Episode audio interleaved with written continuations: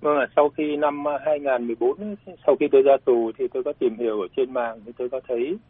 uh, những cái triển lãm của ông ấy về những ờ, tù nhân lương tâm cũng như là những cái người mà đấu tranh dân chủ ở trên thế giới mà được cộng đồng quốc tế vinh danh. Thì ông ấy đều làm những cái tác phẩm bằng Lego để làm uh, vinh danh cho những cái người mà đấu tranh dân chủ. Thì tôi cũng rất là xúc động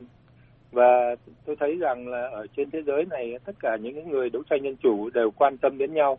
Mặc dù là ở quốc gia này hay quốc gia khác, mà đặc biệt chúng ta biết rằng là ở bên Trung Quốc là một cái thể chế chính trị cũng giống như là cái thể chế chính trị ở Việt Nam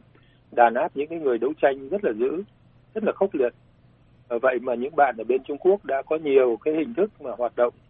ờ, để vượt qua những cái khó khăn đối đầu với những cái gian khổ để đấu tranh như thế thì Ờ, chúng tôi nhìn thấy, chúng tôi rất là xúc động. Tôi cũng rất là quan tâm đưa tin ờ, về ờ, những người đấu tranh của Trung Quốc khi họ bị bắt giữ, khi họ bị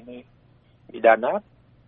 Thì vừa rồi ấy là tin gần nhất là chúng tôi thấy rất quan tâm đến cái tin của nhà đấu tranh mà nhận giải Nobel hòa bình là ông Lưu Hữu Ba.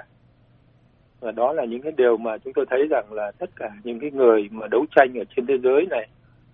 Ờ, những người chống lại cái chế độ cộng sản thì đều có những cái mối quan tâm chung như nhau và đều quan tâm đến nhau cả. Nên là những cái mà uh, cái cái mà tác phẩm của ông ấy ờ, đưa lên thì chúng tôi xem thì chúng tôi rất là xúc động. À, vâng tôi thấy rằng cộng đồng Việt Nam mình cũng nên quan tâm đến uh, cái triển lãm này. Đi xem và cũng hỗ trợ cho ông ấy trong cái triển lãm này và hy vọng rằng cái triển lãm này thành công.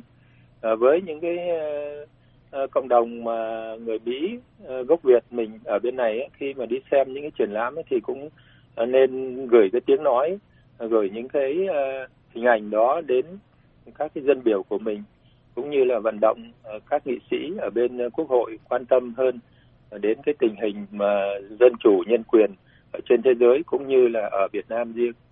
Đúng là cái thời điểm mà những năm gần đây thì tình hình mà tự do báo chí ở trên thế giới đang gặp những cái khó khăn vì những cái đàn áp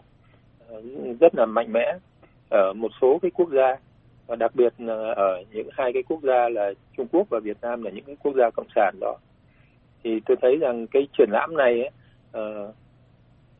có thể là có cái tiếng nói chung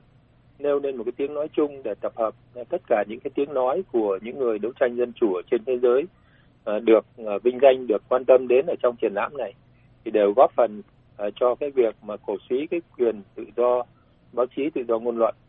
góp cái tiếng nói chung như toàn cầu thì nó sẽ phát động cái phong trào nó mạnh mẽ hơn. Mặc dù là đang gặp vào cái giai đoạn khó khăn về tự do báo chí, tự do ngôn luận.